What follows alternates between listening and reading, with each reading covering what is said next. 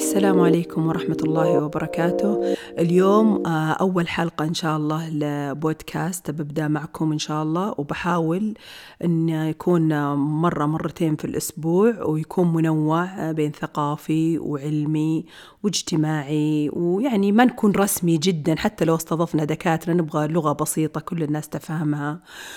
تكون ممتعة. وهذا أهم شيء في البودكاست حقي. أبغى يكون ممتع جدا وترفيهي مع فائدة للمجتمع. إن كل الناس تستفيد بطريقة آه، ممتعة. وهذا هو الهدف الأساسي عندي.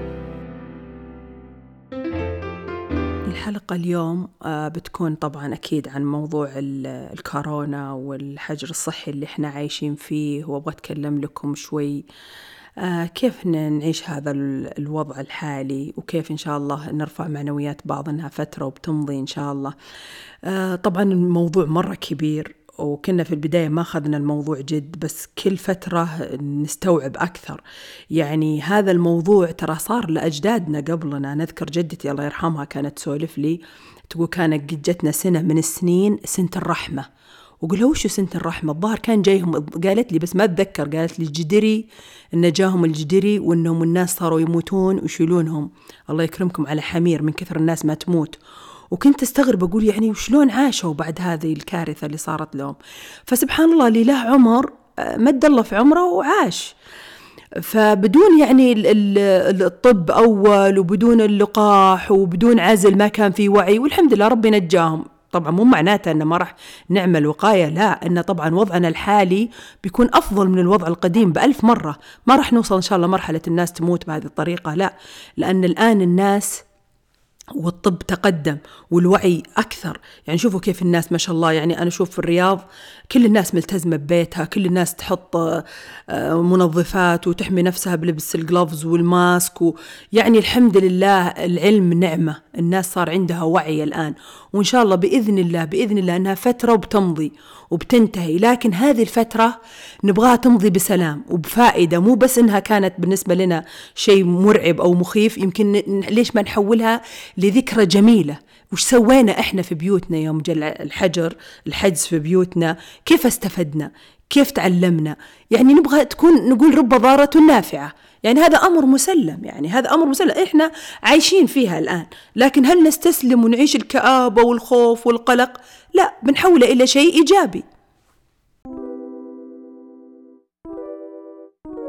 طبعا بما أنه صار لنا الآن شيء كبير وعمرنا ما عرفناه ولا تخيلنا أنه بيصير لنا في حياتنا هذا الشيء، طبعا لازم تكون ردة فعلنا كمان ان نعمل شيء عمرنا ما سويناه، يعني الحين في بيوتنا وش الشيء المفروض نعمله أصلا ما كنا نسويه، لكن بما ان في هذا الوضع بنسويه. مثلا كيف نستفيد من وقتنا؟ كيف ننظف بيوتنا؟ الحين علمونا عن التعقيم وعن كيف ينتقل الكورونا. طيب وش الطريقة الصحيحة اللي المفروض نسويها في بيوتنا في حياتنا اليومية؟ بما أني أنا ربة بيت وأعرف آه، المراحل اللي نمر بها من يوم ندخل مع باب الشارع إلين نصلح غدانا ونتغدى ونشيل السفرة وكل شيء.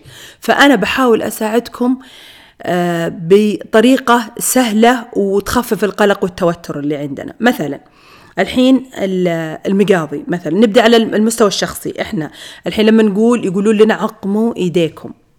لما يقولوا لنا تعقيم اليدين تعقيم اليدين اللي تستخدمون المعقم إذا ما عندك موية وصابون إذا أنت خارج المنزل وإن شاء الله ما في أحد بيطلع ذا الفترة بسلامتنا وسلامتكم. بس بما إنك داخل البيت غسلوا بموية وصابون. مو أنا ترى ما أسوي دعايات لأحد بس أنا أعطيكم خبرة من بعض الأشياء اللي أنا أستخدمها. مثل صابون جنتو مريح لليدين أنا أستخدمه. فهذا عندك صابون وموية غسلي بموية وصابون. بعد ما تغسلين أو يغسلون الأطفال أنت الآن نظيف الآن هو نظيف. بس متى يكون الوضع خطر؟ لما يروح يمسك مثلا باب الشارع يمسك الكاونترات في البيت. هنا مو راح تنتقل كورونا عن طريق يدينا عن طريق الجلد لا. تنتقل لما يحط يده في خشمة ولا في عينة ولا في فمه. هنا يبدأ نقول له ارجع غسل مرة ثانية. بما إنه ما راح يلمس ولازم يكون في وعي إنه ما يلمس عينه أو فمه أو خشمه هو وما بعد غسل بنصير كويس كذا. نجي للأدوات المعقم زي ما قلت لكم هذا نستخدمه بس لما نكون مضطرين ما عندنا موية. لأن كثرة استخدام الصابون وكثرة المعقمات ممكن يكون نتيجتها سلبية إنه مو ضد إنك تعقم ولا تنظف لكن ما نبغى نوصل للهوس أو الوسواس اللي مساكين الأطفال صارت ايديهم متقشرة. لأن في بكتيريا نافعة في الجلد من كثر ما يغسلون ما راح ما يصير عندهم مناعة. فلازم نكون متوازنين نعلمهم الهدف من التغسيل. يعني كل واحدة تمسك عيالها وتشرح لهم ليش إحنا نغسل. نغسل لأن لو مسكت ال counter ولا مسكت الريموت ولا مسكت كيسة جاية من برا من السوبر ماركت ولا عروة الباب ولا لعبة ولا أي شيء وهو معرض لاحد عطس عليه اللعبة ذي أو أحد آه، في كورونا ومسك الكيس هذا ويده فيها عطاس أو لعاب ممكن إنك تاخذ تلمس هذا الكيس وتجي تحط يدك على فمك ولا خشمك ولا عينك وتنتقل لك الكورونا. مو معناتها انها بس تدخل لك من جلدك نشرح لهم الطريقة. انت غسل عشان لو كنت لامس شيء okay؟ هذه أول مرحلة. نجي مثلا للأغراض. أنا كربة بيت جت الأغراض من السوبر ماركت. الأغراض هذه محطوطة في أكياس. الأكياس هذه وهي في السوبر ماركت ممكن أحد عطس كح في كورونا على الأكياس. إحنا وش نسوي؟ نجيب الأكياس آه، الشغالة أو الأم تمسك الأكياس وهي لابسة جلوفز تغير الأكياس كلها تجيبون أكياس اللحم الجديدة عندك في الدولاب تعبين فيها الأغراض الكوسة الطماطم الليمون تجيبين كمان المعلبات اللي هو مثلا جيلون اللبن جيلون الحليب. وش تسوين فيه؟ تجيبين مناديل ديتول مخصصة للمطابخ تمسحين فيها العلب قبل دخلينها الثلاجة هنا عقمنا الأشياء اللي داخلة لنا من برا okay؟ فواكه عند ال... إذا بتستخدمينها هذيك الساعة لأن لو غسلتيها بدري بتخرب. تجيبين الفواكه تحطين موية وتحطين فيها خل أبيض تخلطينها معها وتفركونها بالخل الأبيض مع الموية. بعدين تنشفونها. الورقيات نفس الشيء بس عند الإيش عند ما وقت بتاكلينها. بس لا تدخلون في الثلاجة أي كيس جاي من برا أو معلبات جاية من برا. حتى المعلبات التونة العلب اللي بتحطينها في الدولاب حاولوا تمسحونها بمناديل الديتول.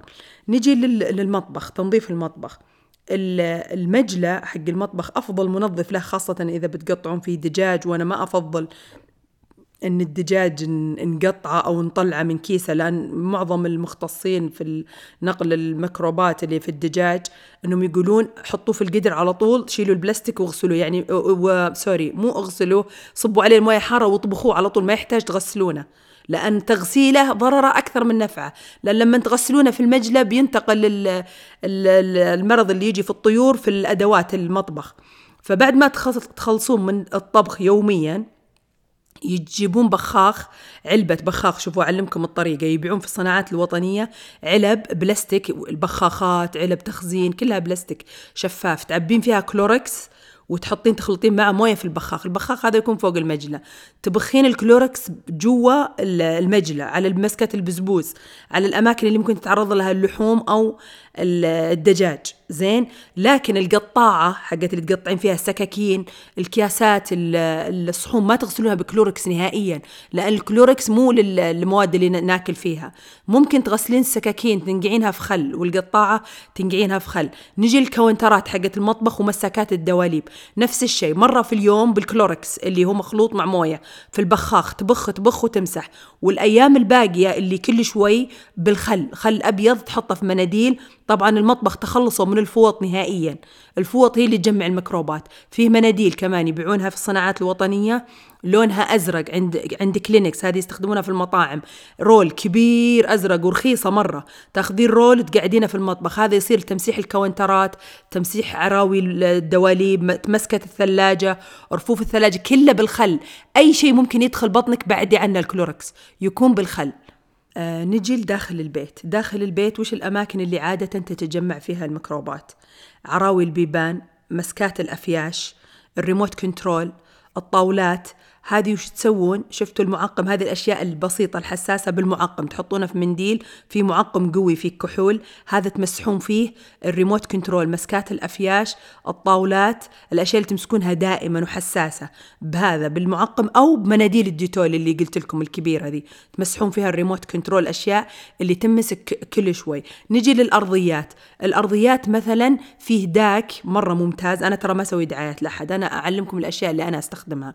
بعد تجربة تجربة طويلة. شفتوا الداك؟ نكهة اللافندر أو رائحة اللافندر مرة روعة وعليه عروض دائما. تأخذون من هذا هو مركز ينحط في, في سطل الموية ويحل بمويه اللي مسح بها الأرضيات. هذا الداك تمسحون بالارضيات وممكن عراوي البيبان كمان بعد ما يحل بالمويه يعني يقتل بكتيريا 99% يعني أنا مرتاحت له من ناحية التعقيم وريحته حلوة. الكلوركس مو ضروري يوميا للأرضيات ممكن يكون مرة في الأسبوع. لكن هذا يقضي على البكتيريا وفي نفس الوقت رائحته معقولة يعني ما يكتم. نجي النقطه مهمة وخطيرة دائما الناس يسوونها والحريم إنها تخلط المعقمات أو المنظفات. لا تخلطون كلوركس لا تخلطون ديتول لا تخلطون منظفات مع بعض لأنها خطرة جدا جدا. لا عمركم تخلطون مادتين منظفة مع بعض. هذه خطيرة وعلموا عنها المختصين كثير وقالوا انتبهوا منها لا تطلع مادة سامة. والكلوركس طبعا معروف إن ريحته قوية.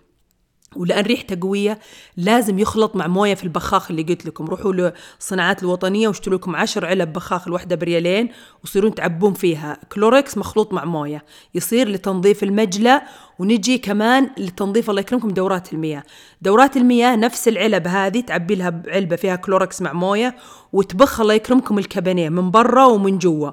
من جوا الكابينيه العين من جوا تحط فيها كلوركس مركز وتستخدم الفرشة الفرشة ما تستخدمها برا الكابينيه برا الكابينيه نفس الشيء بمناديل اللي أقول لكم الزرقاء ذا اللفة اللي عند شركة كلينكس في الصناعات الوطنية تأخذ لها لفة هذه مخصصة لدورات المياه. ما تطلع لي اللي في المطبخ ترى العاملات مساكين عندهم جهل يعني تعطينها ال system نقطة نقطة ولا بتلخبط الدنيا. لفة كاملة مع السلة حقتها هذه أدوات الحمام ما تدخلها المطبخ. تيجي تنظف الكابانيه الله يكرمكم من برا بالمناديل الزرقاء هذه وتبخ كلوركس المخلوط بالماء. اللي جوا الكابانيه لازم كلوركس مركز. مغسله اليدين نفس الشيء تبخها من جوا بكلوركس. ومسكة البزبوز تبخها. تبخها كمان بكلوركس ناس يسمونه بزبوز ناس يسمونه حنفية. يعني المهم إنكم إن شاء الله عرفتوا إيش أقصد. أرضية الحمام إن الحمد لله الله نعم علينا. ما عاد عندنا أحد يعني يوسخ في الأرض يعني زي أول. فالأرضية ما تحتاجين كمية كلوركس فيها. يمكن تحتاجين داك محلول بالموية وكمان مو تكبه بتجيب لك الشطاف اللي وترش الحمام. قولي لها يا عمري منا محتاجين رشاشات.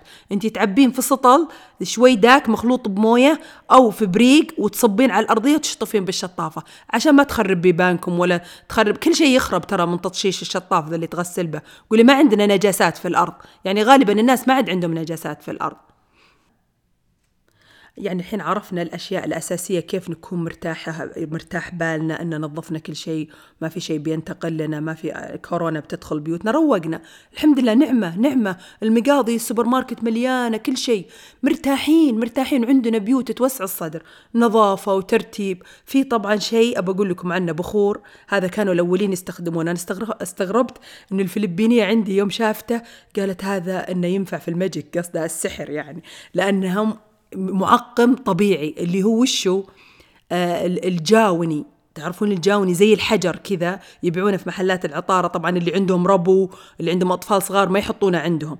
فقط شغليه وعيالك مو في المكان تحطينه على الجمر اسمه جاوني. حجر لونه آه، pink رمادي. بينك على رمادي. تاخذين كسرة صغيرة تحطينها على الجمر وتبخرين البيت. حتى يقولون إنه يعقم حتى شبوك التكييف الفلترات حقت التكييف. ممتاز جدا ما من ضرر. أما حبة سوداء سامة. هذا معروف من زمان من يوم إني طفلة وإن نعقم البيوت نبخر بالبيوت. وطبعا تفتحين الشبابيك وإنتي مشغلتة. وتنتبهون اللي عنده ربو عنده مشكلة ما يتعرض له. أطفال ما يتعرضون له مع انه الحمد لله ما يكتم. روقنا نظفنا بيوتنا دخلناها. نجي كيف نستفيد من وقتنا مع عيالنا؟ أبغاكم تركزون على أشياء عمركم ما سويتوها. نبغى جلسة أسرية حلوة اللي هي مثلا الأطفال نكتشف مواهبهم. يعني حلو مرة حلو إن الأم والأبو يسولفون مع عيالهم ويكتشفون مواهبهم. يعني ما مو أسئلة تقليدية زي العادة. وش سويتوا في المدرسة؟ ومستعجلين وكل واحد على جواله. لا لا لا الحين ما شاء الله عندكم 24 ساعة. بنطلع منها ثمان إلى عشر ساعات نوم. الباقي كله بين أكل وبين لعب وبين أفلام وبين رياضة إن شاء الله. فممكن نعمل لنا برنامج أسري إحنا وعيالنا. ممكن نتكلم الأب والأم يتكلمون عن ذكرياتهم لعيالهم عن إنجازاتهم في الحياة. يوم كنت تدرس وش كان كانت درجاتك كيف كنت مميز. الأطفال نفس الشيء تشوفون وش موهبتهم. آه طبعا في نقطة بتكلم بعد هذه مرة مهمة مرة وإن شاء الله أن نتجاوزها بسلام. آه نجي لموضوع الأزواج في الوضع هذا في الجلوس في البيت. ما, ما ودي نقول حجر صحي الحمد لله. الحجر يعني اللي ما عنده وسائل ترفيه وما عنده راحة ولا عنده أكل ولا إن الحمد لله يا رب لك الحمد. بنسو بنقول الأزواج وكورونا في البيت. وش بنسوي؟ يعني الحين الأزواج طبيعة الحياة إنهم يصير بينهم مشاكسات مناقر اختلافات لكن مع الجلوس 24 ساعة مع بعض أتوقع بيصير في تصادم كبير. فكل واحد يحط بباله أن هذا بيصير لكن كيف أتحاشى هذا الشيء؟ نحاول نتحاشى التصادم مع الأزواج والزوجات. أوكي؟ اتفقوا تجلس الزوجة مع زوجة تقول إيش رأيك إن نتحاشى ما نتصادم مع بعض؟ نعمل لنا هواية مع بعض نعمل رياضة مع بعض نشوف فيلم مع بعض نجيب ذكرياتنا الزوجية مع بعض نسولف عن أيام زمان شهر العسل آه وإن شاء الله بعد الأزمة وش بنسوي وكيف بنحاول نحافظ على المكتسبات اللي اللي أخذناها الحين في كورونا مثلا في اللي بيتعلم واللي بي بيكون عنده هواية أكتشفها واللي ممكن يدرس يتعلم شيء أونلاين كمان. ترى الحين في كورسات أونلاين ممكن الواحد يستفيد وهو جالس في بيته. فحاولوا يا الأزواج تفهمون بعض إنكم تتجاوزون التصادم عشان يعني إن شاء الله تعدي المرحلة هذه بسلام. فاجلسوا مع بعض وصارحوا بعض إن ما نبغى نتصادم. خلينا نعمل نفسنا جدول جميل أو نتفق إن لين جا واحد بيتصادم الثاني يسكت. لا تتصادم معه. حاول تنسحب الموضوع بهدوء. أو حطوا لكم علامة تقولونها لبعض إنكم يعني ترى بدينا نتصادم خلينا نوقف. ما نكمل تصادم على الأقل عشان الأطفال. لا الأطفال ترى يستوعبون كل الحوارات.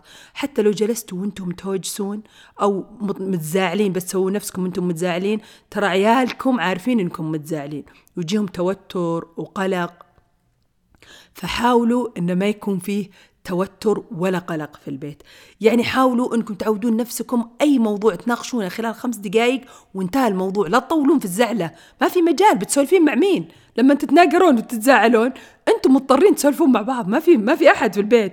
فأقطعوا عهد على نفسكم. ما في نقاش أكثر من خمس دقائق انتهت المشكلة. تناقش تناقشنا. أه، عجبني رأيك. ما عجبني رأيك؟ انتهى موضوع خمس دقائق ترى مو كل نقاش لازم فيه صح وخطأ. ممكن ينتهي النقاش وما حد اقتنع. عادي. سلكوا الموضوع سلكوا الجلوس في البيت هذا يبغى له إن الواحد يسلك ما يدقق. عشان إيش؟ يكون البيت هادي ومبسوط وزعوا بين لعب ورياضة ومشاهدة أفلام حلوة وسوالف مع عيالكم وتتعلمون طبخات جديدة والبنيات يدخلون مع أمهم المطبخ يتعلمون والأولاد يجلسوا مع أبوهم إذا عنده حديقة يزرعون ورد. ولا يزرعون شيء جميل أو إذا بتربون لكم حيوانات مع إنهم يقولون ابتعدوا عن الحيوانات. بس أحيانا بعض الأطفال يحب القطاوة يحب الأرانب. إذا ما في عنده حساسية ولا شيء ممكن تجيبون له حيوان يعتني فيه. الأطفال ممكن يعتنون بالزراعة. ترى تعطيه نبتة تقول هذه نبتتك حقت السنة هذه أبيك تعتني فيها.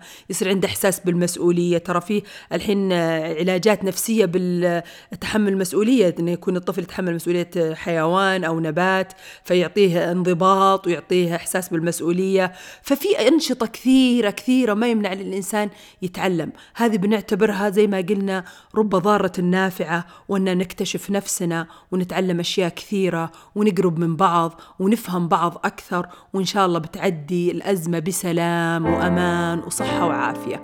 ومع السلامة وأشوفكم إن شاء الله حلقة قادمة. وإذا تحبون تقترحون أي حلقة أو أي موضوع أو أي ضيف ممكن نجيبه ونتكلم مع بعض. ومع السلامة.